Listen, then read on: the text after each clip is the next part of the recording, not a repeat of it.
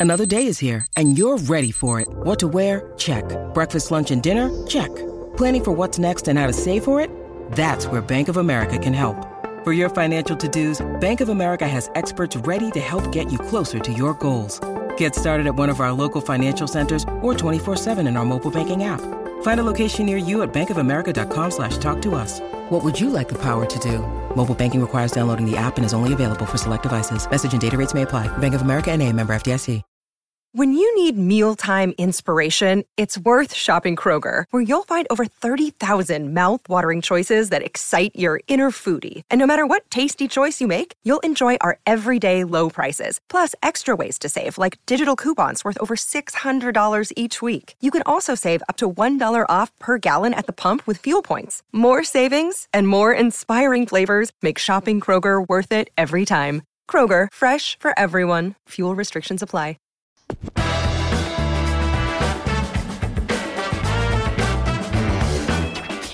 It's time for Cover 2 Broncos. Just a couple dudes breaking down scheme, film, and the numbers. Now, your host, Joe Rowles. Welcome back to another episode of Cover 2 Broncos. I am Joe Rowles, and today we welcome back Jeff Esri. Welcome back. And I'm Jeff Esri. What's up, y'all? And today we are welcoming a special guest, AJ Schulte from Mile High Report. Thanks for joining us, man. Hey, I'm, I'm glad to be here. Glad to, I think this is my first episode with Jeff, so I'm I'm pretty excited. Uh, it should be should be a lot of fun. We've got quite a lot to talk about. Yeah, a lot has happened since the last time I talked to you, Jeff and AJ. Honestly, like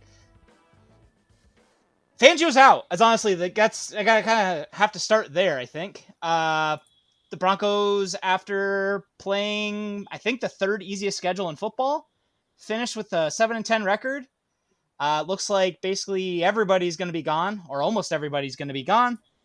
Uh, the ownership dilemma is kind of hanging over everything. Uh, I'm going to spare our dear listeners my concerns about ownership just because it's so early in finding out who's going to be the owner that all we're really doing is, you know, casting hopes and or fears on the situation. But the reality there is the Broncos look like they will be sold. Hopefully it's a good owner. Um, as things start to become a little bit more clear, we will probably go over that a little bit more. But the big thing we're kind of on the mindset of talking about today. First of all, Fangio's out.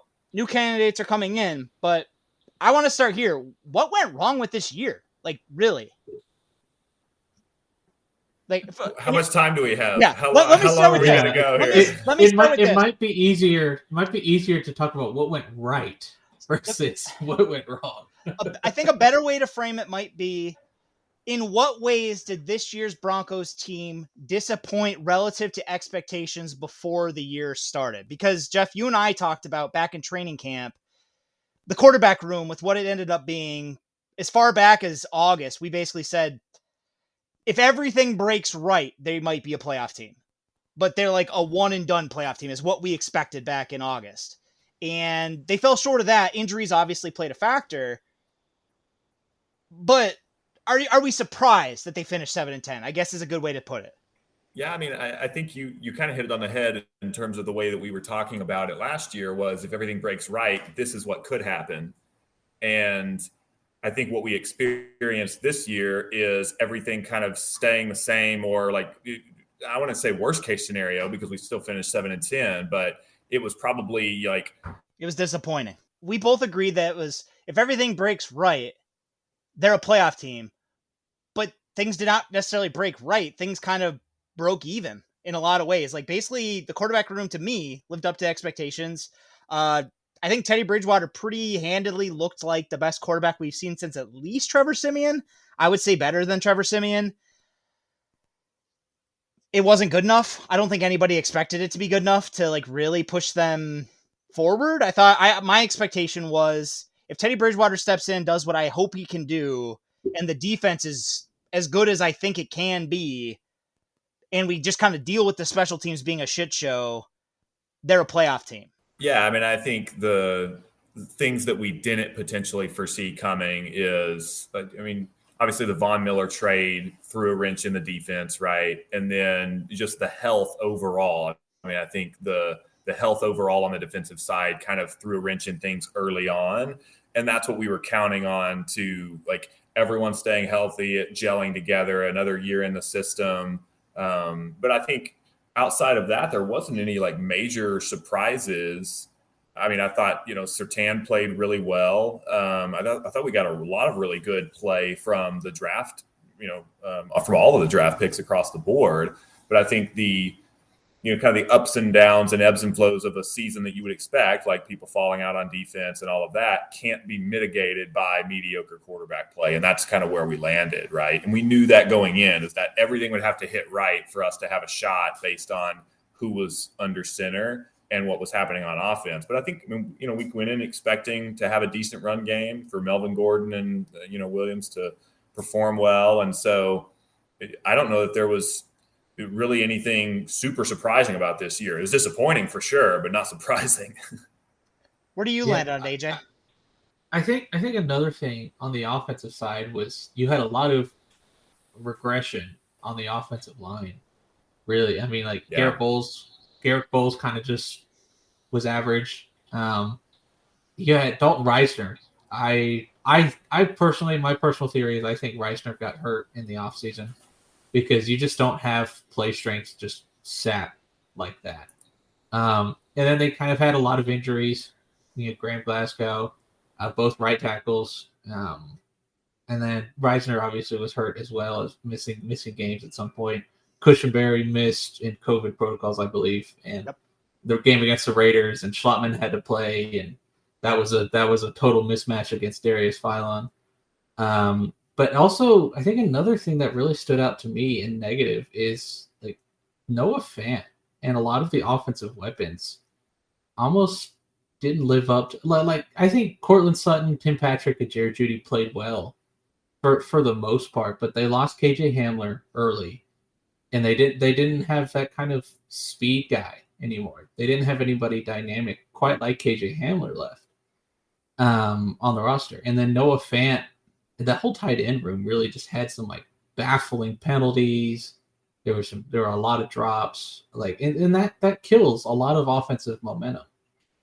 And, and to me, like I think on both sides of the ball, like the trench play was just not there this year. And and that ultimately doomed him in a lot of critical games. And to me, the, the supporting cast, uh, the supporting cast, uh, Noah Fant, AJ uh, Alberto, that kind of stuff. I, I to me, and again, maybe I need to go back and review it all still. But to me, that more than anything was really the damning part with Shurmur, is that the quarterback, like we knew the quarterback play was going to be subpar. Everybody on Twitter likes to do this whole thing where I'm like a, I, I guess I'm like the chief of the Teddy Bridgewater fan club, just because I at no point had doubts that he was the starting quarterback of the Broncos. But I never thought he was going to be good. I thought he was going to be good enough. And but for him to be actually able to score points and stuff like that, you needed the coordinator really meet him on the things that he does well. And I just didn't think Shurmur did that. And it and honestly kind of reaffirmed what I thought Shurmur was doing with Lock the year before. Is Shurmur runs his offense, and it took like 10 games before he started to say, Oh yeah, Drew Lock is best rolling out to his right off play action. We should do that more. And it, it felt like a lot of the similar problem with Bridgewater this year is asking Teddy Bridgewater to drop back and throw 20, 30 yards downfield is not his game. And it just felt like Shurmur really struggled to adapt to that. And then when Jerry Jeudy and KJ Hamler got hurt, by all means, like every every sign is pointing, why don't you use your tight ends more? And instead, the Broncos suddenly went to 11 heavy. George Paton had to try and sign David Moore off of the practice squad of the Raiders. Then he had to try and sign John Brown off the practice squad. Like it, it became this situation where it was like, why are we doing this when you have the personnel to adapt if only the coordinator will do so? And that to me was probably yeah. the most damning thing that Shurmur went through this year. And the red zone offense just never took off. It looked like crap all year. Well, I would yeah. I would add too. I, I agree with you and agree with what you're saying too, AJ, in terms of Noah Fant underperforming. But I would say, and this is, you know, we're not talking, we're talking macro, and so I won't hammer this too much. But I think Noah Fant, since he's been drafted, has underperformed, right? And you know, we can probably have a whole other deep dive episode about that specifically. But I think a lot of what he put on tape this last year, specifically, in an in a, you can blame it on Shurmur as well for maybe not featuring him as much. But I mean, he saw almost eighty percent of the snaps, and so you know he was in there and had the opportunity to make an impact. and I just haven't seen it from him, particularly you know in terms of getting open and. Um, I think he's still weak at the catch point, and that was things that were you know as he was coming out of the draft. Um, and that's what you need from a red zone weapon too. And so I think you know Noah Fant potentially directly correlates with some of our red zone woes as well, because that's what you uh, that's what you drafted him for essentially. And so um, yeah, it was an underperformance on guys that I thought we expected could potentially take another step. I mean, I would I would put Bradley Chubb in there too, another high draft pick that has been underperforming, and not necessarily by fault of Chubb, but I mean, he only saw 25% of the snaps this past year, right? And so we went into the year expecting, okay, if we can see Von Miller and Bradley Chubb together finally, then we could have the defense that we think that we could have under Vic Fangio. And instead, Von Miller is shipped out by what, what week was it? Like it was halfway through the season, right? Yeah. Von Miller's traded. Nine. Yep. Yeah. And, nine, yeah. and Bradley Chubb sees 25% of the snaps. And so, I mean, I think you can look at that with mix the things that you saw we just talked about on offense, and it's pretty clear why we ended up seven and ten, and you know why Vic Fangio doesn't have a job anymore. Yeah, and another, I, they've got to decide on Fant's fifth year option here soon, right? It's this offseason, isn't this it? offseason, and and I want to. Yeah. To me, there's two parts to that. I I agree with you. I do think that the coordinator situation does play a role in Fant being underperforming, along with the quarterback room. That doesn't obviously take him off the hook at all, or like altogether. But I do think that there's enough evidence of a tight end developing into year four, and that's like where the breakout happens. That I'm not ready to give up on him by any means. I know fans, yeah. some fans are ready to you know ship him out of town, all this stuff. I think that's a little bit hurried. Uh, but I get it. I definitely get the disappointment to this point because he's one of the most athletic tight ends ever in draft history. And yeah. part of it, like he he struggled at the catch point coming out of Iowa. So it's not a huge surprise that that continues to be an issue. I agree with you that that is definitely a thing. But the Broncos coordinator situation, like, on, I, and I think like looking back at Fangio's run as a head coach, like really summarizing it so we can kind of move forward with this. To me, it's a process issue. Uh, the Broncos hired Vic Fangio the Broncos at that point wanted to hire Gary Kubiak to be the offensive coordinator. Kubiak wanted to import his assistants, and then the Broncos didn't want to bring in Rick Dennison to replace Mike Munchak. So they said no to Kubiak, and then they turned and brought in Rich Scangarello, which was fine. But like obviously there was butting heads throughout the season. And Jeff, you and I will remember this because we recorded an episode, and then Rich Scangarello was fired within the the day of us recording it. We had to re-record but that whole thing fell apart, and then they turned around and hired Shurmur. Well, they drafted Drew Lock for Scangarello's offense. They drafted Noah Fant in theory for Rich Scangarello's offense, and then all well, of a sudden they moved to Pat. Yeah, and I, I, will say, I mean, if you're the Teddy Bridgewater, you know, fan club owner, then then I'm probably the Rich Scangarello one. Um, you know, from from people's perception, right? Yeah. Um, but I will say Noah Fant performed a lot better from what we saw on tape in Rich Scangarello's offense, particularly yeah. in a lot of those that play action game, a little bit of even some of the RPO game. Um, I really liked what they were trying to do yeah. with Fant in Rich Scangarello's offense than Pat Shurmur and and I and I want to say I was very optimistic about Fant in Shurmur's offense because I thought he could be essentially like an Eric Ebron, and it never happened. Like they, even they, though Pat Shurmur did really well with Evan Engram. Uh, yeah, Evan Engram. But yeah, I I think to me what was what was kind of telling was and I don't even want to say telling, but it was kind of weird how there would just be waves where Shurmur would remember that he had Fant, and then it would just be oh that was cool that one play. We'll never run it again. Like like they had success at the end of the year with those like leaks and routes, over routes going over the middle of the field with Fant. And they were just like, okay, we called it once. That's fine. That's all we need. Like it, it was just really weird. And so I think that pre- presents a dilemma for Paton in the front office this offseason. I, and he did lose, I believe he lost his mom in yeah, the offseason. He did. So like like that's going to be a struggle for for anybody. Um, and I don't, I mean, we're not being obviously critical. We still believe in in Fant and everything like that. Um, but I think what's most important eh, for Noah Fant is that we saw Courtland Sutton and Tim Patrick just running like nine routes into oblivion, like all all game. Like it was just, was, oh, it's it's third down. You're either going to run a curl or you're just going to run a nine, and they still extended Sutton. Like because I think in theory they were thinking, okay, with this next offense, with the new offense, with a new quarterback, this will pay off dividends. And I, so I think moving forward, that's an important note for fans is that if they pick it up, they're saying, yeah, with our with our next offensive coordinator, with our next quarterback, we still believe in his potential. Mm-hmm. I agree. Well, and I think it gets to, and this leads us into that the next piece probably of the conversation is it gets to what you, you talked about, Joe. It's a process issue. I think at its core, right, is you've had overlapping head coaches, offensive coordinators, quarterbacks, and there hasn't ever been, you know, and I think the calls to blow it up and start over, you know, like for as much as that noise has been out there, right? I think the the impetus of that call is so that there's a clean slate so everybody can start to get on the same timeline at least right? So we're not we're not overlapping a coach who didn't hire his coordinator who didn't draft his quarterback and we're just you know we're, we're um, playing whack-a-mole with issues right? And so i think part of what's encouraging about this offseason is you're potentially able to go in and hire a head coach new offensive coordinator and i hope they damn well address the quarterback position at the same time right so it's all lined up and then you can actually evaluate it holistically which we haven't been able to do for the last three or four years. And that's the one area where my fears about ownership kind of like i can't i can't slow that down because george Paton is going to have to hire a new head coach probably before february i'm assuming.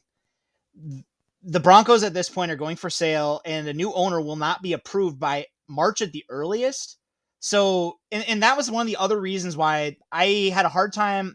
I kept going back and forth on this with Paton and firing Fangio. If Paton was going to keep Fangio, and again, he said he was the best coach he's ever been around. But if if Paton was going to keep Fangio, at that point he owns it for the new owner. So all of a sudden, if the new owner comes in, the Broncos struggle with the same issues that we've seen for you know three years. That could be Paton's job at that point because the new owner might not care. You're on a four more you know four years left on your contract. Uh, but I agree with you. I do think that this is the closest thing we're going to get to everybody kind of ending up on the same timeline. And I do hope that the process for the head coaching search is better than what we saw last time around. Um, and that kind of brings us to our next topic, I think, obviously. And this is the one that I think a lot of people are really keen on is where do you guys land on the coaching search? Uh, and I, and I want to, I, I want to say, say it like that because there are 10 candidates, uh, and I'll read those off. It's a uh, Chiefs offensive coordinator, Eric Bieniemy, Cowboys defensive coordinator and ex Falcons head coach, Dan Quinn, Packers offensive coordinator, Nathaniel Hackett, Eagles defensive coordinator, Jonathan Gannon, Pats inside linebacker coach, Jerod Mayo, Cowboys offensive coordinator, Kellen Moore, Rams offensive coordinator, Kevin O'Connell, Lions defensive coordinator, Aaron Glenn, Packers quarterback coach, Luke Getsy, and then Bengals, uh, Bengals offensive coordinator Brian Callahan. Uh, and, and I just want to say before I, you know, kind of leave it open to you guys, the one thing that I can't ignore with this process is, first of all, there's 10 candidates, but Dan Quinn is the only head coach or former head coach. And that, that to me does, when he's so heavily favored, that does kind of like stand out to me. But where do you guys land on the coaching search? What are you kind of a, what are you guys thinking with it? Go for it, AJ. Oh, okay. Um, I love the fact that they aren't going after a lot of failed coaches. Only just the one, just the one. Um, I, I personally, I hate the NFL hiring process of constantly recycling. I mean, look at the Jaguars. It's like Bill O'Brien is the favored candidate right now. Like that's how you end up being bad. It's just constantly every year is just poorly run process. But I love the fact that they are going after young they're going after guys who are ready to prove and high energy. Every everything that stands out about a lot of the young candidates is they are high energy their leadership there's proven development under them.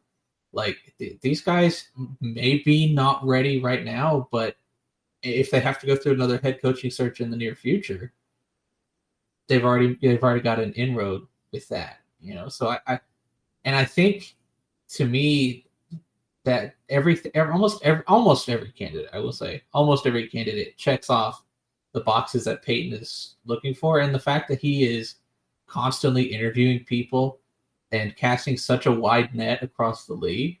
I think that's very, I think that's important. And, and like, yeah, you could kind of. I, I get the concern with a head coaching experience. I certainly, I certainly get that, but I think the fact that he's like everything he's looking for and the way he's handling this process is, I think, better than um, what every other franchise looking for a head coach is doing right now. One thing I'll add too about the to your point, AJ, on the energy and um, you know the the youth is there's at least two, and I know three now with Kellen Moore. Um, there's three former players that have played within the last decade ish. Well, let's see. Aaron Glenn was 2008, right? He retired in 2008. But you know, you got Aaron Glenn from the Lions. You've got Jerod Mayo, who was obviously the linebacker for the Patriots during all their Super Bowl years, and then Kellen Moore. And I may be missing one or two that you know were more recent players too, but that's at least three that came right out of playing in the NFL to coaching, which I think is really interesting. I think O'Connell played. He did. I think he he was a he yeah he was a he was a third round pick in 2008. Yep. And and so I want he went he was around for a while and then was hired 2015 Browns. Was that under Shanahan? I want to say yes. Uh, no, no, because no, no. Shanahan, Shanahan Shanahan went to Dan Quinn. That was Mike Pettine's first year the Browns. He was their quarterbacks coach under Mike Pettine. Who was the offensive coordinator? Double checking. So John, De, John DeFilippo. One one thing that stands out to me, and this is, and I know as a head coach, they might not necessarily be bringing the, the exact system that they are leaving. But if you look at their backgrounds, uh, one of the things that really stands out to me about the candidates is just how varied they really are. Uh, Eric Bieniemy's background, he comes from a West Coast type system with Andy Reid's air raid type stuff kind of mixed in. Uh, you have Hackett, Callahan, and O'Connell all kind of come from like a Kubiak, Shanahan, McVay type tree. Uh, and I kind of think that that could be good if the Broncos do plan to keep Drew Lock around as you know a competition slash veteran bridge type guy because again that's what he was drafted for.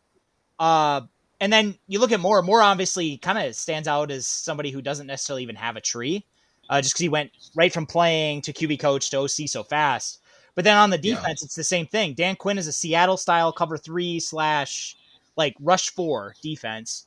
Uh, Aaron Glenn, Aaron Glenn's weird, but uh, Jerod Mayo comes from Belichick, and basically his whole background is rooted in Belichick. But that means, like philosophically, it's a three-four system, a lot of man principles, a lot of single high. Um, and again, Aaron Glenn is weird just because Aaron Glenn has played for Greg Robinson, Bill Belichick, and Mike Zimmer. He's coached under Dennis Allen. Um, and then obviously, like he only has been a play caller for one year with the Lions, and the Lions are such a mess as, as far as talent. I don't know necessarily that we're we know what he's going to be as a head coach based well, on what he did with the Lions.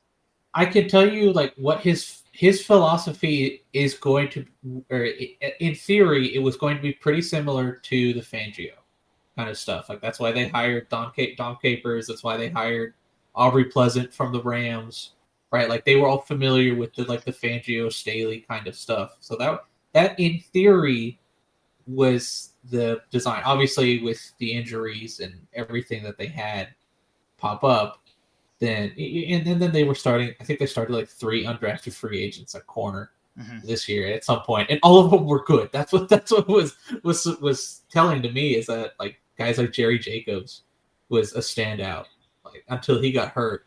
I think in the Broncos game, um, and then AJ Parker, guys like that. Like in theory, that's what Aaron Glenn was supposed to do. Uh, so I, I, I can answer that. I, say, I think it's interesting what um, the point you mentioned, Joe, on the kind of broad brush a little bit. It goes to some of George Paton's comments at the press conference, right? Was, he was hammering home leadership and even said, like, I don't care if they call plays. So it, it, like they're not necessarily drafting for or drafting, you know, pulling in coaches for scheme necessarily. It feels like they're pulling in qualities and then proven performance, right? Like the other thing that stands out to me is you look across this list and New England Patriots are known for their defense, right? And you have the rest of the offensive guys. Her were all in very successful uh, systems and put up very successful numbers. You know, the Bengals and what they've done. Um, obviously, you have the Rams, you've got the Chiefs, you've got the Packers, you've got the Cowboys. Like it's the who's who of the NFL offense that you know this past year, right? And then um, I think the Eagles had a pretty good defense under under Gannon, and it certainly came on at the end of the year. And so you have guys that are proven within whatever respective scheme they are in. And I will say this about Dan Quinn: I was really impressed by what he did in Dallas this past year because a lot of people expected him to stick to that kind of Seattle cover three, and he completely adapted his defense to the the, the players that he had um, and ran a lot more. Uh, AJ shaking head. I kind of adapted. I watch a lot of Cowboys stuff, so I may have missed it, but um, he adapted it a lot more than I thought he would. Right, so it didn't look as, ne- as necessarily like the the Falcons defense or the Seattle defense. Ran a lot more, um, you know, whether it's cover four or shell yeah. coverages and things like mm, that. More, they ran a lot of man too. Yeah, a lot yeah. more man. And, yeah. and I, and I want to mention because you Aaron Glenn too. Uh, I know he went from the Lions, and and a lot of Broncos fans are kind of down on Aaron Glenn because he's coming from the Lions. Every Detroit fan I have talked to is terrified. At, everything. Is terrified yeah. at the idea of losing Glenn because of how much better they were than expectations with the talent they had on hand. Uh, it had been coming up. I live in Michigan, so like I've been hearing about this all year. And when we went, you know, when Denver went to play Detroit, I was studying them and it even to me, like there is clear talent deficiencies across their lineup, but they played hard and they surprise you. And, and listen, if you want high energy and leadership, my God, Dan Campbell has that in spades. Yeah, he does. Like Dan Campbell, I would love to play for him. Like, like just just his his approach. Give me every little bit of that, right? Like, give me some fun. You know, I, I like that to me. But another thing that stands out about another candidate, um, I, I think I mentioned this in the profile piece with Hackett, was he's not kind of somewhat like Dan Quinn, where he's not going to just stick with one thing. Like he, one year when he was at Syracuse during the summer, it was like two weeks before the season started. Like the offense was looking like crap in the off season so two weeks before the season started, he just completely revamped the offense, totally changed it to I believe like kind of like a K gun offense way back with the Bills, and and they had success. I mean, it did set passing records, set all sorts of things, and that parlayed into his going to uh, following Marrone into the NFL. And like that to me, that willingness to adapt, it's important. And especially especially when we're trying to get the quarterback situation right. Yeah. That yeah. that to me, adapting to your personnel from the top down, that says a lot. And the fact that everybody in Green Bay raves about him. Like everybody. There's not a single soul that doesn't just and it's even in Buffalo. Eric Wood has talked constantly about how good Hackett is. Uh, and, but like you're seeing all of these things across the board. Like we keep talking about it, like that energy, that leadership. I, I think Paton wanted a little bit of a shift from Fangio, and, that's not to say Fangio wasn't a leader, but if you're tra- if you're thinking of high energy, I, I, that that to me doesn't sound like Fangio. Well, and I remember back when Fangio was hired, there was there was a lot of talk about like leading up to him coming in because again we had and again, I, I speak for Broncos country, but I think most of us had high hopes for what he was going to do with the defense. And obviously, injuries played a part in that. But I never really left seasons with the Broncos thinking that the defense didn't do what they could to maximize the talent. But I always had issues about game management and I always had issues with the offense. And leading back to like what Fangio's expertise was, I think he proved that he knows the hell he's doing on defense. And I think whoever hires him don't be surprised if that defense turns around very quickly. But the hope is obviously in Denver that because it kind of became like a silo, like he's leading the defense, Pat Shurmur's in charge of the offense. I don't think that's what Paton wanted going forward. And so the hope is probably whoever's coming in as the head coach is going to be somebody who can kind of lead all facets of the organization. Uh, so that's that's kind of like what I'm thinking they're going into. I know a lot of people heard Paton say that at the presser and immediately said, "Oh, it's Dan Quinn." But it's not like the other candidates. There's other candidates on this list who do bring that quality as well. Yeah, and and just to to reiterate that on the Fangio piece, look, like I have a ton of respect for Vic Fangio Same. and think he's a heck of a football coach, right? And the things that he's done on the defensive side of the ball is great.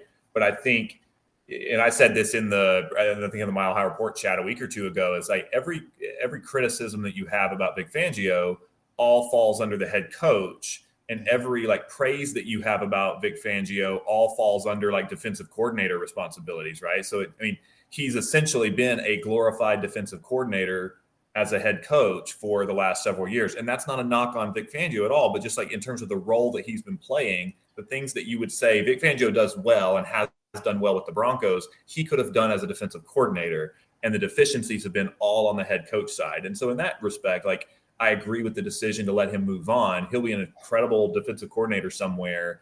And you bring in a guy that, you know, has purview over everything and you can evaluate him holistically on everything. Because people were really, I think, I mean, kind of giving Vic Fangio a bit of a pass of like, oh, he's a defensive guy. Well, let's put the heat on Shurmur for the offense. So, well, no, oh, the buck stops with you. Like, if that offense is not running, then you know, ultimately, yeah, ultimately, you're the head coach. And so, I think that's that's what we need is someone who manages that holistically across the board. It's easy to say yeah. this now, but it kind of leads me thinking, what if Kubiak would have joined? Because Kubiak could have essentially just been a head coach on offense. While, and again, like you know, we can do the what if game forever, but it is kind of interesting to think about because I know that that was kind of the original plan from Elway is to essentially bring in Kubiak on offense, Fangio on defense. It probably would have worked a lot better than what happened.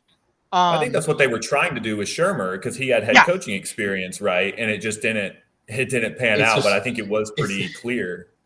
It's just that Shurmur was was bad everywhere. Like they hired the wrong they hired the wrong guy to lead the offense. Head, head, head coaching experience only matters if it's good head coaching yeah. experience. Yeah. but um, like, I think with I think with Fangio, Hey, it's Kaley Cuoco for Priceline. Ready to go to your happy place for a happy price? Well, why didn't you say so? Just download the Priceline app right now and save up to 60% on hotels. So, whether it's Cousin Kevin's Kazoo concert in Kansas City, go Kevin, or Becky's Bachelorette Bash in Bermuda, you never have to miss a trip ever again. So, download the Priceline app today. Your savings are waiting.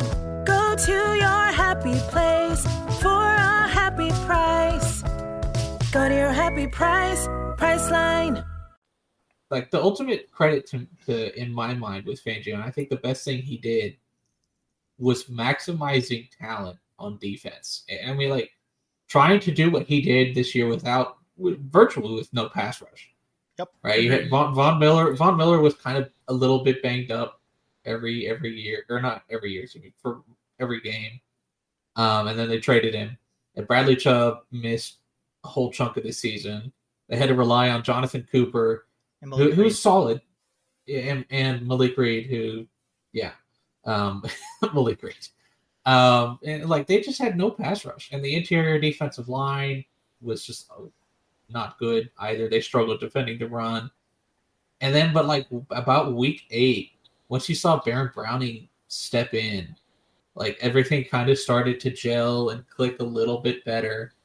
But like they're proven like they got blood from a stone to me. Like with with the amount of turnover and injuries they had, that this to me, I think was Fangio's most impressive season. That's what makes me really nervous about this whole process going forward. Is just because if whoever they bring in does not get the defense right, and they don't have an, a big enough like depending on what they do at quarterback, they might not have the resources to spend a ton on the defense this year. But the defense actually needs a lot of help. I know everybody thinks Fangio was bad. He didn't do enough. It's like, no, guys. Bradley Chubb has been hurt three like the last three years. Bradley Chubb has had a lower body injury. Malik Reed does not look like he's going to be a clean fit in every system going forward. Von Miller's gone. Like at this point, Edge is a first round need. That's why the Broncos tried to trade up for Jaelan Phillips last year because George Paton knew that this was going to happen. Well, not every part of it, but he knew that this was kind of coming. Um, yeah. So that's kind of where I'm at. Like we may very well see them take a big step back on defense unless Paton finds the right pieces and the right coaches in place. Uh, yeah. so the hope has to be to, that doesn't happen, or the offense is better to make up for it. Yeah, and you have to account for changing like, personnel priorities, right? Like if if they want to go towards, say, a Dan Quinn hire, which we can talk about that more in depth. But like they would need to improve linebackers. They need they need to vastly improve the pass rush because like he's really only been good when he's had a pass rush. So like that they have to figure that out because they don't have one. Like Vic Fangio was the reason why Malik Reed did a lot of anything because he did, doesn't win one on one a whole lot. So when you look at the roster. Go ahead. Yeah, sorry. Just to put a point on that quickly is when you look at the roster and your point on Vic Fangio kind of making um, squeezing blood out of a stone a little bit is the only player on the front seven, the entire front seven throughout the season that had more than 60% of the snaps was Malik Reed. Everybody else was in and out. I mean, Shelby Harris had 50 ish percent, Dre'Mont Jones had 56, and it falls off from there, right? And so there was just zero consistency on the roster from a front seven standpoint. Yeah. And, and then the fact that like like they would just target Malik Reed. Like I, I can't get the Philly game out of my head when they would just motion the back to whichever side the Malik Reed and then they would just run right at him. Like all game.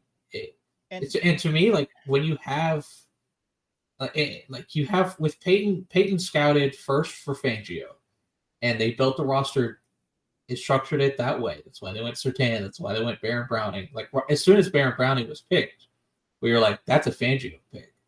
And now you have to turn around and do a whole different style of, of scouting for different personnel if you hire a different philosophy. It, it, I mean, you'd have to do that anyways because not everybody's going to be exactly like Fangio. But that to, it's just another constant shift. Maybe they're kind of kind of hoping a new hire that's like aligned. You know, like this is what we need to. We're going to build it this way, and kind of go for it from there. But I think that's the scouting part of it. I think is another reason why they're going after young guys. Yep. Right, is so that they have if he hits, he'll be around for a while, and so as a front office, they can tailor and adjust to his scheme and everything like that. They don't have to constantly shuffle around. Like Fangio is 63. Like I think his age played a little bit of a factor in the decision. Is it fair? Probably not. But if you look at their list of coordinators, how, like a lot of them were in their 30s. They're in their candidates, like they're all young. So I think it played a part. So I want to touch I want to move towards Dan Quinn first, and then we'll kind of move, you know, going from there. Just because Vegas does have Dan Quinn as the favorite for the Broncos job. Uh, basically everywhere I've looked has had him as the favorite for the Broncos job. Um, at this point, I want to say, and again, correct me if I'm wrong, but just about every insider has also basically said Dan Quinn is the favorite, uh, or like some variation of that. Uh, I know a lot of people in Broncos country are basically acting like he's going to get it. And I know, again, he is the only coach who has previous head coaching experience. And as far back as 2015, uh, when Dan Quinn left Seattle to take the Atlanta job, there was a lot of reports about him trying to recruit George Paton to join him as his GM then. So they have a relationship. Um, he was on the original short list of Fangio replacements in October. So I, I, think it's fair to treat him like the favorite, and then maybe the Broncos are interviewing the other nine to see if you know they like somebody better. Um, maybe that's. I think that's part of the reason why I feel like I'm kind of skeptical, and I want to be honest. Like, I can see the good and the bad with Dan Quinn. Um, and I think part of that is because he was a head coach and a coordinator. So like that, I think that also plays a role in this. But when he's been a coordinator, he has been very good. Uh, his previous uh, stop with the Seattle Seahawks, his first year as the coordinator, they were first in DVOA. They allowed the fewest points and yards in the league. They led the NFL in takeaways. All the, that stuff, that's the first time a team had done that since 1985 with the Chicago Bears. Uh, obviously, yeah, they, they stopped Peyton Manning in the Super Bowl. So, like, his run with the Seattle Seahawks was very good. And then, obviously, yeah. Jeff, you can speak to this what he's done in Dallas is pretty remarkable. Um, I, I knew that he was going to be an upgrade over Mike Nolan, but I did not think that they would finish the league second or finish the year second in DVOA. And Micah Parsons looks like he could compete for DPOY. Um, they look very good under him. Yeah, and I would say just from his stint in in Dallas, and you know, a little bit with, I think his kind of style under Pete Carroll, as well as that high energy feel too, right? And you talked about it, AJ, and I think Dan Quinn fits that. And I think the things that he brought to Dallas, aside from just the schematic side, was also some cohesion and leadership on the defensive side that Dallas hasn't had. You know, and I've watched a lot of Cowboys, you know, over the last several years, and that's been one of their biggest issues. It's not necessarily been talent; it's been you know talent in the secondary for sure. Um, but I think from a coaching standpoint, just the way that they fly to the ball, the way that they force turnovers now, the way that they, um, you know, I think they're in better shape than the offense is in terms of penalties and, and all of those things that typically plague a Cowboy team. And so I think a guy like Dan Quinn bring brought that to them. And so I think, you know, those are the types of things that you look for in head coaching as opposed to just hey, he brought this scheme or, or, something like that is what kind of discipline did he get out of his players? Did he turn around a side of the ball within a year? And we see that both in Seattle and in Dallas. And I want to say to yeah. to that point, when I talked to uh, Mike Tannenbaum, uh, yet two days ago now, for those of you listening, he couldn't like he spoke very glowingly of Dan Quinn the person. Uh, and again, like I, I'm not to say you know the other guys are bad people, uh, but Mike knew him from like them working together, and he said that he's one of the most genuine people he's ever worked around, and he's one of those guys that just never really seems to have a bad day, and maybe that's what Paton's looking for. Quick dude, on Dan Quinn as the person is apparently, and I need to find the source so we can like dig into the actual story of it, but you know, Kellen Moore is also on the interviewing circuit, right? And he's a peer of Dan Quinn's as the offensive coordinator of the Cowboys. He's apparently been giving Kellen Moore like head coaching interview tips uh, because he was a head coach. Like he's been pulling Kellen Moore under his wing. Hey, let me help you prep all of that. And to me, it just kind of speaks to the the, the type of person that he is, especially when they could be competing for the same jobs if they're looking for head jobs. So my concerns, and I think you agree with me, AJ. Here, this is because uh, I, w- I want to be the asshole before I, you know, you and me become the assholes. My concerns center on Dan Quinn's run with the Falcons, and that's yeah. Again, no other candidate has this. So that like we have to kind of keep that part in mind for Broncos fans. But at the same time, like you can't ignore it. And I think like a lot of the coverage of Dan Quinn in Broncos country right now is just excusing and or ignoring the red flags. And there's a lot of them. Like I and I can't get over that. And to me, uh just to just to you know, not to go on this long rant, but the Falcons blew 14 fourth quarter leads while Dan Quinn was the head coach. They never finished above 17th in DVOA. So, I, and then you look at the offense, and again, the big question about Fangio was the offense was never good enough. Well, after Kyle Shanahan left, Dan Quinn's offense with Matt Ryan, Julio Jones, Calvin Ridley, they were never good enough. And they had a lot of talent. Yeah. Well, here's here's to a little bit of a the, the first year with Sark, the offense was a little shaky. The second year, uh, in the second year, they improved across the board. Their DVOA jumped, their scoring jumped. So, like the, the first year with Sark, they struggled in the red zone. It got fixed the second year. Then they fired him. Every single year Dan Quinn was there, the offense was better than the defense. Every single year. Every single year was better. And they blew all those games with with Matt Ryan. Like Vic Fangio said, like I've never had a good quarterback. He's like, look at the rest of the division. I've not had that. Dan Quinn had Matt Ryan, right? The, and, and that, the best quarterback me, in the NFC South for a big stretch there. For, yeah. Well, unless what, you know, outside of Drew Brees, outside of Drew Brees, I want outside, to... of, yeah. But to me, like a lot of the things, like, like I've seen several people blame the blown leads on the offensive coordinators. Well, a that's not true because they had a lead at some point, so the offense worked. B you can't and B they had numerous like penalties and gaffes, so that's obviously some of it is on the head coach. And C, if that's the case, then you're telling me that he hired a bunch of offensive coordinators who can't help him win games. My problem, so that, my problem with blaming the offensive coordinators or Matt Ryan or any of this other stuff is why are we blaming everybody but the head coach when it's Dan Quinn? But we exactly. were not doing yeah. that with Fangio. And again, I'm not saying go hire Fangio now. But just the, the circular reasoning for it's the new guy, so all the problems aren't real is such a bullshit way to kind of try and cover this. And so again, like yeah. this is why I wanted to have this discussion with you guys. Cause like I don't mean to be super negative on Twitter. I blame the character limit. But I think that all these things need to kind of be out there so we at least are aware of it before because again, when the Broncos hire a guy, they're going to only tell us the positives. That's all you're gonna hear. Yeah. It's just when Pat Shurmur was hired, we got to hear about how he had an explosive offense with the Giants and the Vikings and yeah. the Vikings. So I just, so I, I, just it was, it was so explosive. It was like you know middle of the pack every exactly every year. Yeah, every year.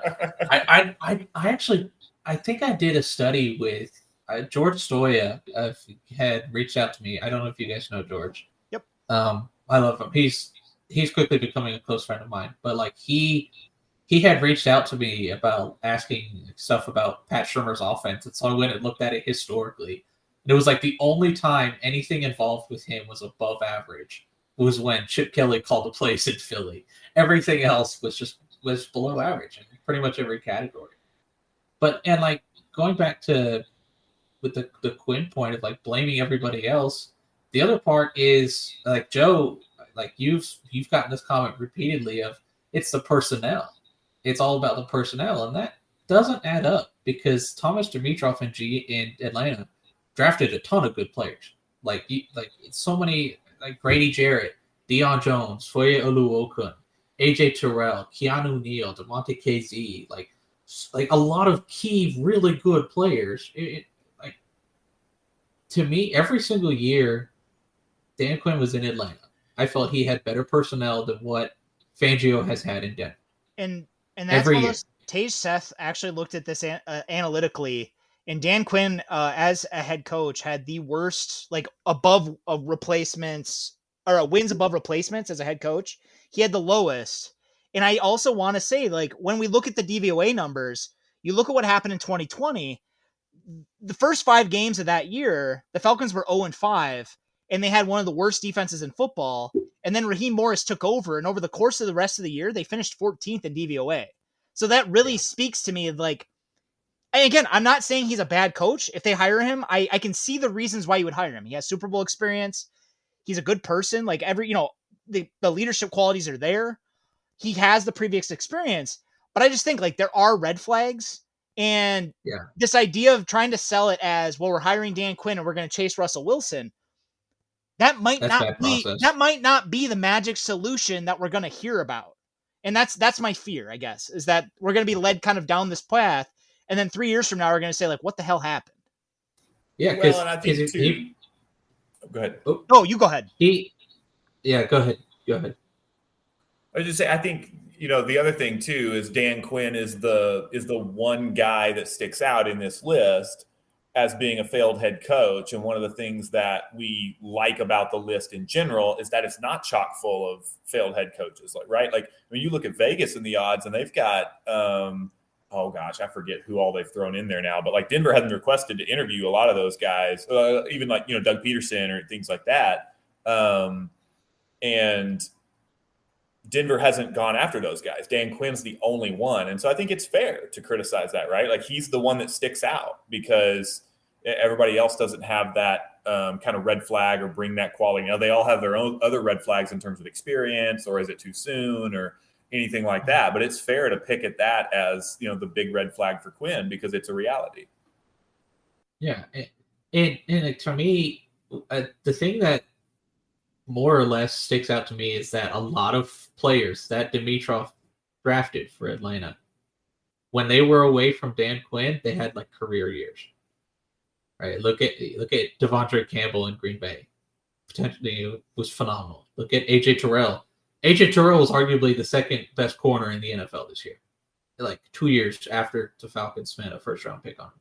Not even. Really, his second year in the league. He was he played phenomenal. Right? Like, like there's if Foye Oluokun just led the league in tackles, had almost 200 tackles in one year. Like that's insane. Eh, like you have a lot of guys who do better away. Like that's that's a little a little alarming for me. And the fact that like they kind of wasted Matt Ryan and Julio Jones's prime, blowing a lot of games. Like I, it it there's something about it that doesn't settle right with me. And, and like I, I get it that it comes across as, as hating, and I, I certainly understand. I just I don't like hiring retread coaches personally. I've never liked it. Even you know, people I some guy got onto me because he was like, "Oh, Andy Reid and Bill Belichick were." I was like, they didn't fail. Like, like these guys, they weren't failed coaches. Andy Reid won six freaking went to six conference championships with Philly, right? He didn't fail. The other part um, of that is too, like, because people I've done, people have done that to me too. The Bill Belichick, the Shanahan, stuff like that. None of them had a Matt Ryan. No, and, and like cut Bernie Kosar. And some of the coverage in Denver is trying to paint Matt Ryan. Well, he isn't that good. It's like, dude, Matt Ryan for that five year run where he was with Quinn, he was a top 10 quarterback by just about every statistical measure that matters. Is. And he's still two, pretty damn good. Yeah. And again, I don't want to just. Ago, he was an MVP. It was like nobody, he was a sleeper, yes. like MVP numbers he was putting up. I think it was, it was either two yeah. years ago or the year before that. I forget. But it was, yeah. it was 2018 with Sark. Yeah. He, he, he had, it was just great numbers. And, and like that's, that's the thing is like Fangio didn't have doesn't have Matt Ryan. I bet you if he did have Matt Ryan, he wouldn't he, he wouldn't be out, right? It's like at least he had top ten defenses consistently. Dan Quinn's teams had just numerous numerous gaffes that led to blown leads. I mean, we all saw the onside kick against Dallas. Everybody saw. I mean, like everybody saw twenty eight to three. Like I, I personally think if you become a meme, you should be hired. Like that to me is is when, when you are become a meme. Like I don't want you as my head coach candidate. Like unless it's a good funny meme, obviously. But like everybody says twenty eight to three, it's synonymous with Dan Quinn. Like you can't you can't escape that, and I think that plagued him through a lot of his career because fourteen blown leads is a difference between fifty seven and twenty three, and a Super Bowl win versus being fired five games into your last season. And well, I think I think there is maybe something to that. And, and again, not to, there's probably a, a, a, Broncos, you know, there's probably going to be a Broncos fan make this excuse at some point. So I might as well do it and get ahead of it, right? Is I think you could probably make the argument because it happened in Atlanta. And like after that, like they were never the same after that fiasco, right? Yeah. And I think just culturally, you know, like whether you're superstitious or whatever you want to call it, like anybody who experienced that, it's just so hard to. I mean, that's that's the reason why Super Bowl losing teams rarely come back and make the playoffs and you know repeat again, and you know they'll typically nosedive. Is it's just so hard to get that monkey off your back and to lose in such colossal fashion. you know, for them to continue that streak, it almost becomes a like, okay, here we go again. This is who and we so, are. you know, not to excuse it at all, but like I think there is something to be said about just like wiping the slate clean and kind of putting all that behind you and starting afresh on a new team because like once you get that moniker and once you get that in your head and culturally kind of start that it's really hard to shake off. And i feel like the falcons just as a organization could never shake that 28 and 3 over the last you know the next couple years. And whether that's a dan quinn thing or whether that's just a overarching organizational thing i think you know that's an interesting dynamic. Yeah I, I think I think that's that's certainly a good point. You definitely uh, that you just don't know, right? You don't know with well, with that kind of thing because psychologically it could be the monkey on their backs. So to me, and again, I don't want to just I don't want to hate on Dan Quinn for you know 45 minutes. Uh, but I, but well, I just I want to bring this up because again, I'm open to him being the head coach. Um, I, and again, I think all of us are. I have concerns. I, I feel like they're not being covered properly, which is why I think like I want I need it's cathartic cathartic for me to talk about this because I want to air this out. Because for me, the big concerns I have with Quinn are if we're if we fired Fangio because offense and game management, I don't necessarily know that Quinn is actually an upgrade.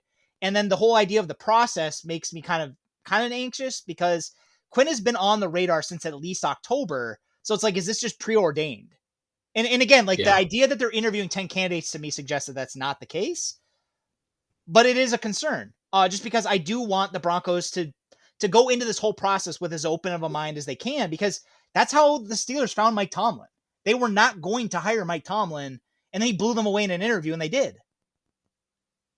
Well, and to be fair, too, like this is the time to be as open as possible because yes. we just talked about you know the entire roster like the roster is set to be remade denver has five top three or you know top three rounds um draft picks right and they have a really good salary cap situation they have a new gm in george paton they're about to get new ownership like this is not the time to get a a bridge guy or a guy that you're comfortable. And uh, I would say that for quarterback. I would say that for head coach. You know, like this is the time to start afresh and say, you know, really explore what do we want to be? How do we, you know, let's go through the due diligence to do this um, because you're probably not going to get another shot like this in, you know, hopefully in a couple years, right?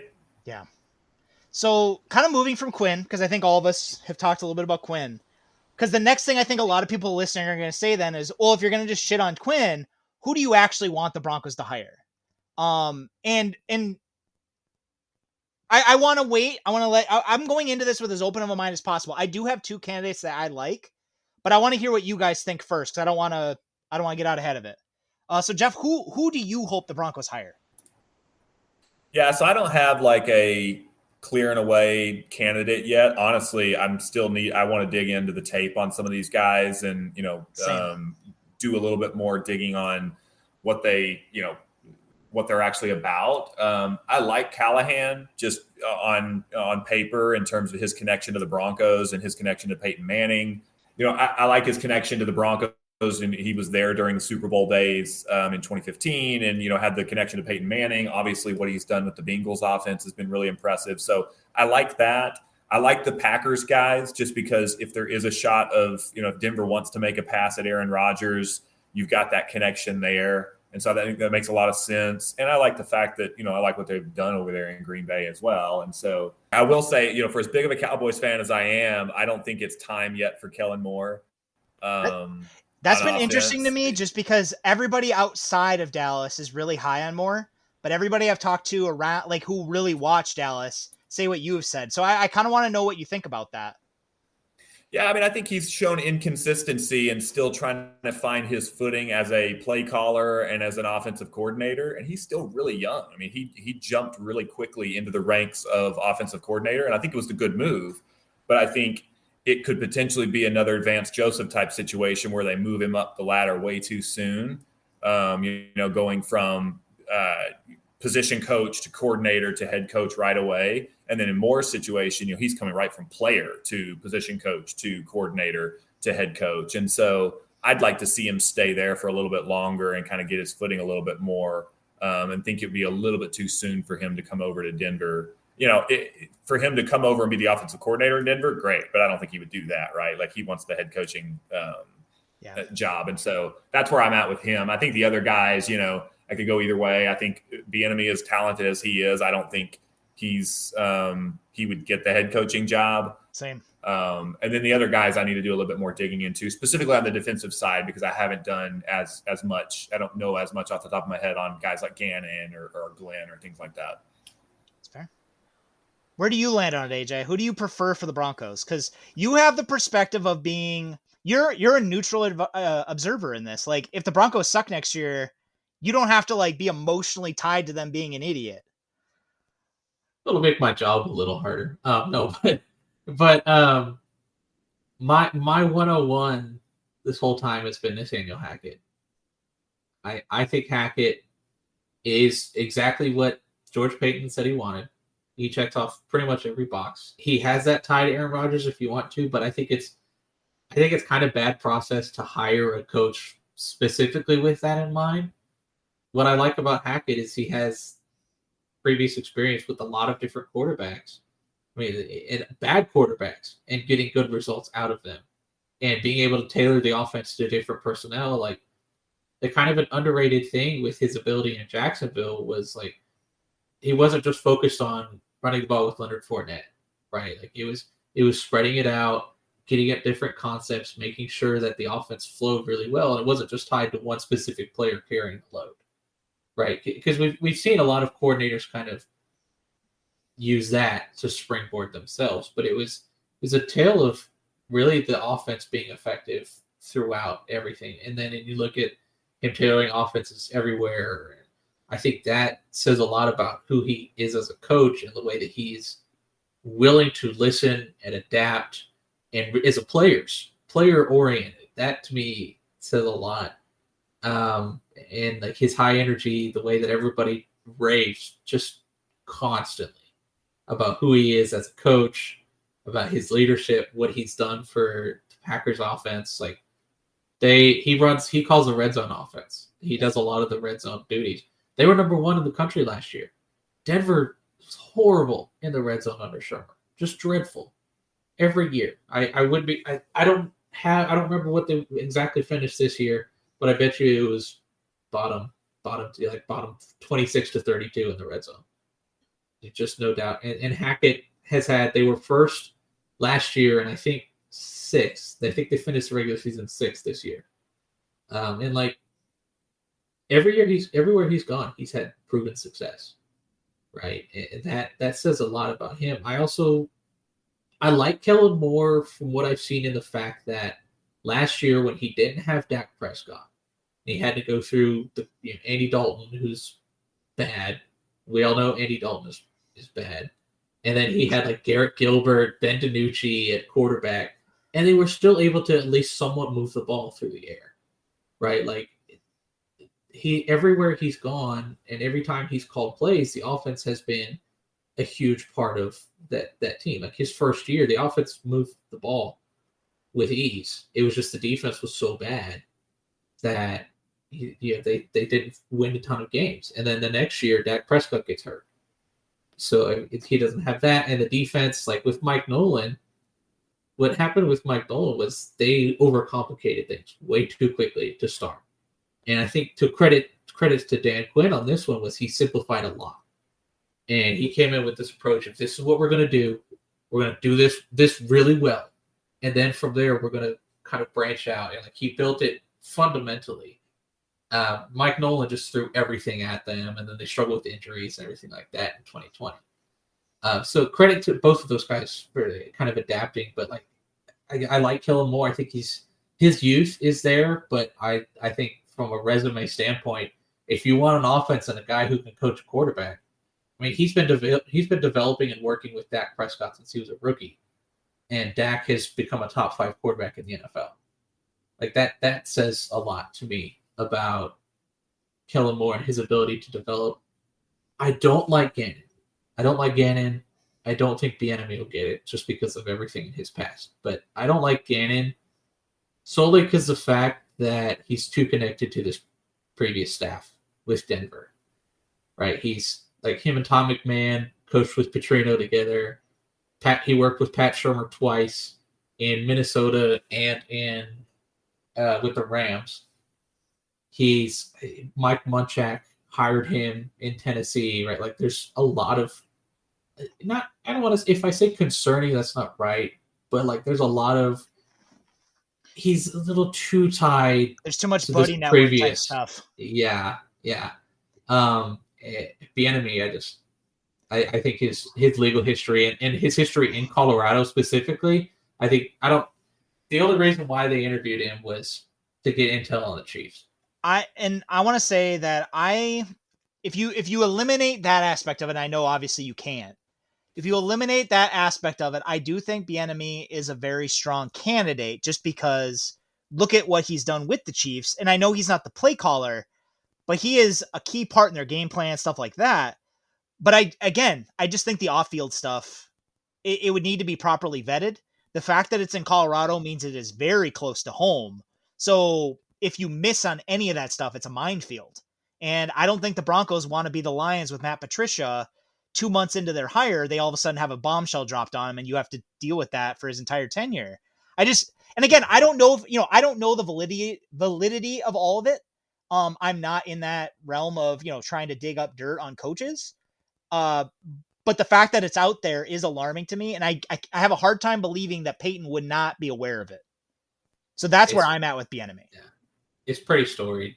There's yeah. a lot. There is a, a lot. lot. Um, to me, the the other the other name that I was I was surprised to see pop up was Kevin O'Connell. I, I was surprised to see Kevin O'Connell uh, pop up. He could be potential offensive coordinator, but he McVay blocked him from working under Staley last year, and so that that's a little tricky but like I think the fact that he kind of came up um, really quickly and he's had a proven track record of development with quarterbacks specifically everywhere. I think that's that's an interesting and he's connected to McVay. So that and the, we've always we've seen the McVay tree be very successful across the board.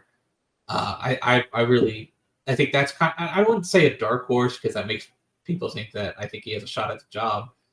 But I think it's kind of a okay. They're doing their due diligence on a lot of people, and that's interesting to me. So let me let me kind of center on that. Uh, with ten candidates, and and you and I talked about this. You know, in the week in the week leading up to us recording right now, like you and I have talked about this a few times, AJ. I don't think every candidate is realistically in the running for head coach. I think some of these guys are probably interviewing with an eye towards down the road if they get fired or if they're available, or potentially a coordinator for whoever you do hire. Or like Bieniemy I do agree with you. I think a lot of it is trying to find out like the process behind the Chiefs as much as you can. Um, and again, like maybe he blows them away and they feel comfortable with all the stuff that you and I are concerned about. Uh, but but I do think that like realistically, the 10 candidates probably looks more like six. Yeah.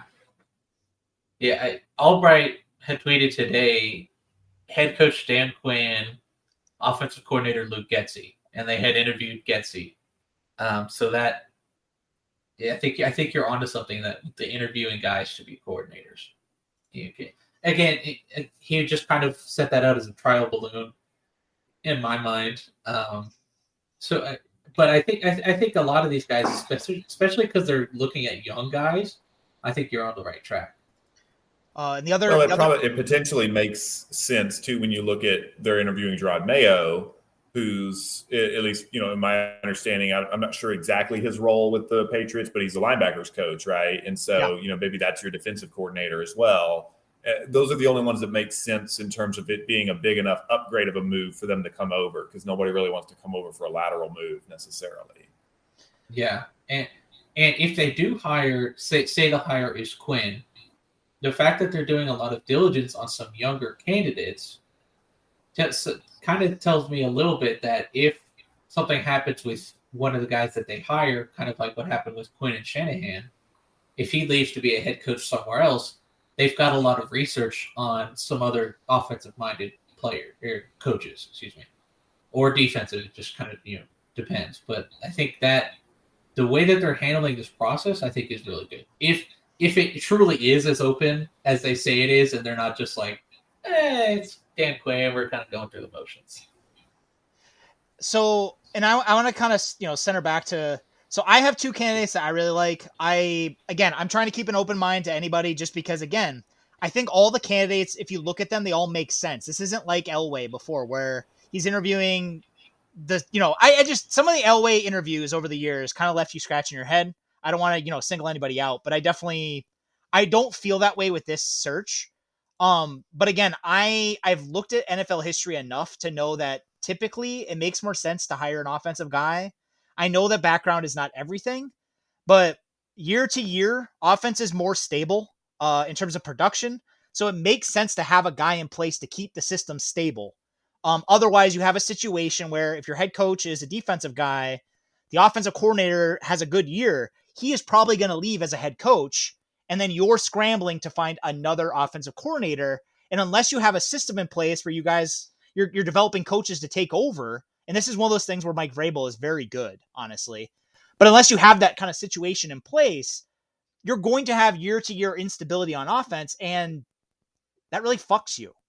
Um, uh, you can look around the league that that typically happens. Uh, so for me, I really like Nathaniel Hackett for a lot of the reasons you said, uh, AJ. Um, even beyond the Rodgers, obviously the Rodgers stuff is important. Um, I think you can't, you know, we can't ignore it, but I don't think that's why you interview him.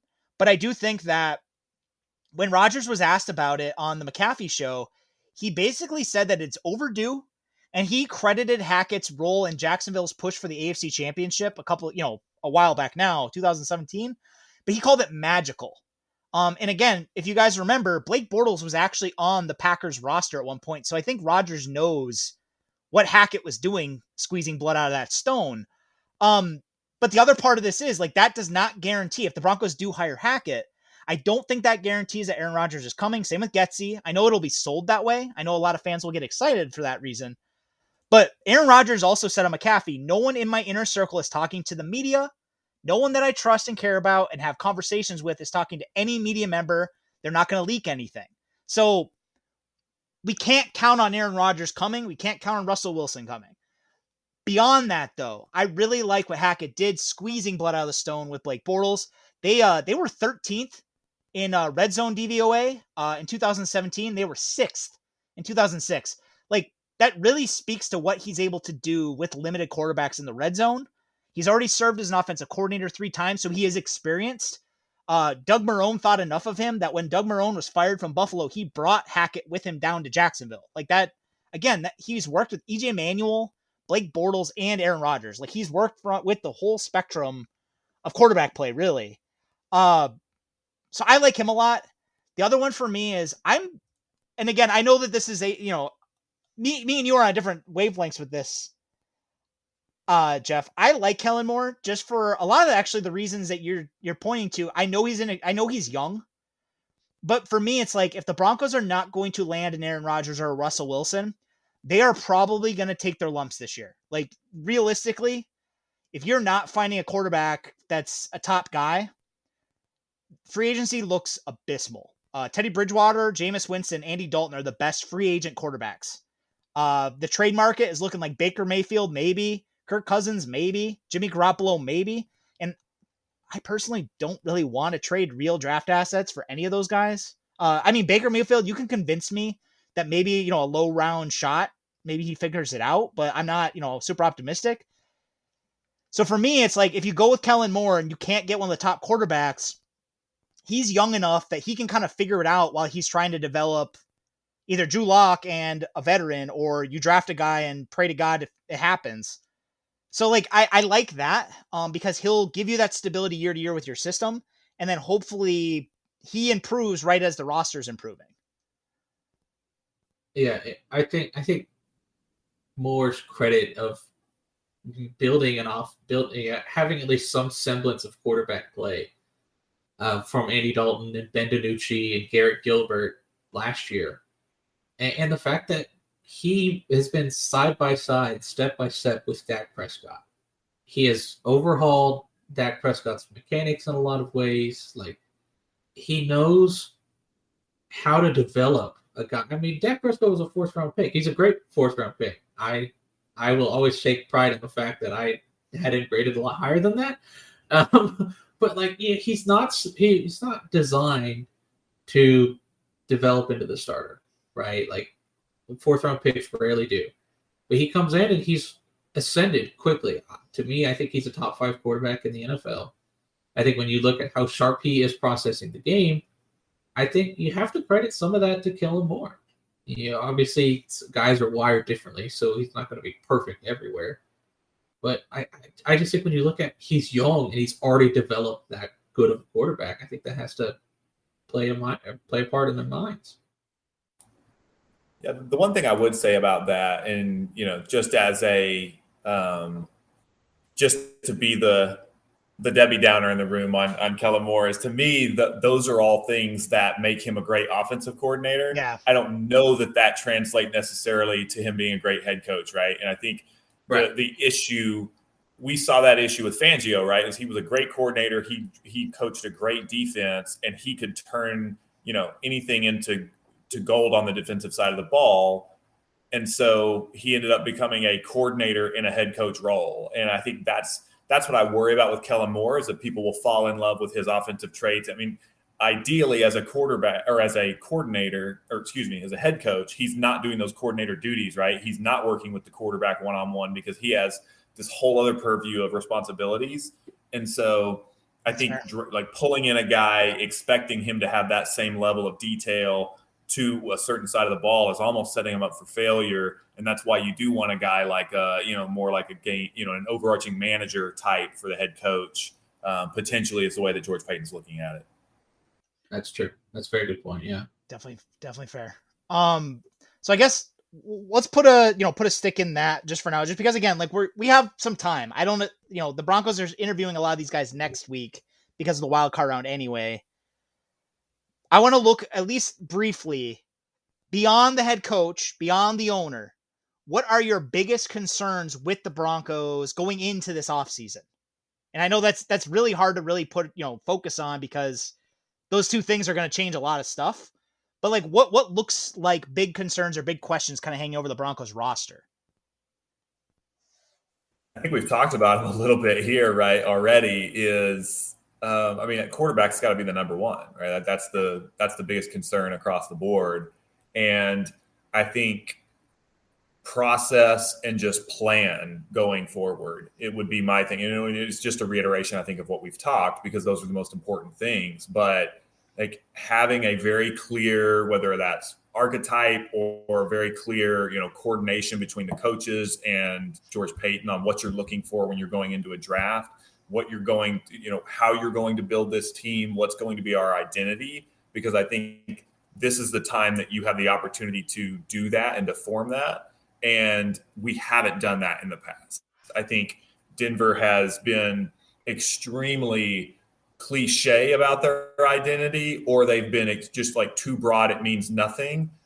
Or realistically, they've been trying to replicate over and over the 2015 defense, you know, the 2015 Broncos, which is an absolutely losing strategy. And I'll go to the grave saying that, and I've said that on this podcast, you know, a million times is trying to replicate the 2015 season is a you know absolute losing proposition and we've seen that play out over the last several years right and so i think that's my biggest concern is that we haven't other than Paton's coming out and saying okay we want leadership and we need to have you know an offensive plan i think i, I want to see some type of cohesion in, in a cohesive plan to here's how we get to the next step and here's what we're going to do um, to build up because Denver has just been in this little, you know, middle ground of not quite good enough, but they haven't been top pick in the league, and they've just been kind of floundering around and no clear plan at quarterback.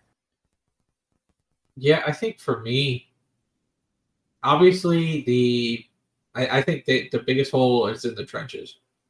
I think too often Denver got outmuscled up front. I think I mean every time like with on the defensive side, I just think of the, the Eagles just absolutely blasting them on the ground every single time. It, it, was and like the Steelers' offensive line was bad all season and still had a solid game against the Broncos front. Um, that that to me really really worries me. And then on the offensive line, like the right tackle spot, they have to fix it. Like you can't just keep signing journeymans to to fill it. Uh, I have been saying this. Of, I've been saying this for three years now, and they keep proving me wrong. So they keep doing right. Like that. Um, in terms of like a one year, like okay, if we need a guy like Bobby Massie's great. Guys like Bobby Massie is fine, but you need a long term plan. You just have to have it. I mean, you look at teams that are successful this year; they've got their tackle situation sorted out. Um, like to me, I think that is a concern. I would like to see them fix, or at least figure out who the center is going to be next year. Uh, whether that's Quinn Meinerz, whether it's Lloyd Cushenberry, I'd like to see them just get a fair shake at competing for it without any. You know, it's like we're getting a new staff. This is your shot to go get it. You know, I, I think the I think the previous staff was too tied to Cushenberry. I think Quinn Meinerz would have been a better fit from day one, truth be told. But I think they need to fix the right tackle spot, that spot, try and figure out what went wrong with Dalton Risner, and then pass rush. Build a pass rush, build a run defense. Like a Fangio defense is always going to be a little suspect against the run, but they were just yeah, yeah, but they were just really bad. Um, whether you know, I, I know they've dealt with a couple of nagging injuries. Um, I even think Purcell was in, was hurt too. Yeah, his hand. Um, yeah, so like they dealt with a few nagging injuries, and but I, I think when you look at a lot of the key pieces they have, I think they've got their linebacker room sorted out. They've got the linebacker room. I think they've got their safety room figured out too. Um, corners, I, I, think when you look at Surtain and Darby, I think those are your outside corners. Go for next year. Um, obviously, you know we'll kind of see what they do with Callahan. I think I don't think they'll bring back Kyle Fuller. Uh, but I think if you have Callahan and you and you draft another corner who's got some like inside outside versatility to either be like your dime or just kind of be a rotational. Oh, if if Callahan gets hurt, we can do this. Uh, we, we have a guy ready. I think I think corner can can be like a real strength. I, I know we all said it was going to be this year, and that didn't quite pan out. But I think if you have young guys and with a, a new fresh and the way Surtain is playing, I think I think the defensive back from your linebackers to your corners and safeties can really be a strength of the team next year. Um, they just got to improve up front on both sides to me because I think they've got wide receivers. I think I think with Fant and, o, and Albert O, tight end room is fine. Um, running backs, it, we'll see what they do with Melvin Gordon, and but obviously quarterback remains the number one concern on offense, and it will until okay. Well, scheme remains the number one concern, no matter who they have at quarterback. But number, it's definitely quarterback is up there. Yeah, yeah. I think you guys kind of hit it out of the park. I don't think I can really add a whole lot to it. Uh, I think the the three biggest needs, as far as I'm looking at it, is obviously quarterbacks number one. I think after that, just because of the fact that you may very well be taking a young quarterback, I think you have to get right tackle at least at least something in place for long term. I agree with you. This is why I, for two years now I've been very vocal about the fact that the Broncos I feel like they screwed up by not taking a tackle in last year's draft, and I feel like they screwed up taking not taking a tackle in 2020, just because offensive linemen typically take two to three years to really get their like get their feet under them and have success in the NFL. Well, if the Broncos would have taken a tackle in 2020, this would be the year where we're saying, hey, this is where he's going to probably break out and look good. Instead, we're saying, well, we have to draft a guy now. So I don't like that, and I think that that was a really big mistake by Elway and Paton. Um, and then, like you said, I think pass rusher. I on defense, if you don't figure out what you're doing with the pass rush, the decline from Fangio to whoever you have coordinating the defense next year is going to be very drastic. Just because. Again, like I I know we've already said it, but Fangio really made a lot of magic happen generating a pass rush this year, and I don't think fans really understand. Malik Reed was bad for most of the year. And I like Malik Reed, but he was bad for most of the season. Bradley Chubb, when he played, did not look like Bradley Chubb. Um, all year, the only real consistent pass rusher all season was Dre'Mont Jones. And you can't have a pass rush that consists of one player. Yeah, and even and even then, when it's it, they'd have to get rookie. I mean, unless they went big and spent on free agency, which I mean they still could. They have plenty of room to do so, but if they're trying to figure out a quarterback to fit in with those plans, then they can't go, you know, just crazy with spending on a pass rusher. You draft a rookie, and you're drafting ninth overall, so you're not going to get Thibodeaux, right? You're not going to get the best pass rusher. David Ojabo. Yeah, That's you could get Ojabo. I love Ojabo. They could get right, but like you're still dealing with rookie pass rushers. Yeah, at, at least one spot, whether he's your number one or your number two you're dealing with a rookie. So like he'll still he'll still take some time to develop. Obviously, I mean you're not going to get a Nick Bosa who's just ready to go right away. Uh, but I, I, think that the Broncos are set up to succeed if they fix a couple of key spots. But the pass rush to me, just you're right, absolutely has to be better. So I think I think we all agree on this. I think if the Broncos have as have a good off season, if they figure out at least something resembling competency at quarterback, I think they can be in the thick of things next year. If they get a good quarterback, I think they're in the playoff hunt. But but if they do like bear line what we kind of expected from last year, this year, and find a Teddy Bridgewater esque type of player who can stay healthy, I think they could at least compete in most of the games. But there's so much uncertainty. They could also, if they screw around and mess it all up, they could be a bottom dweller next year, and I think that's possible.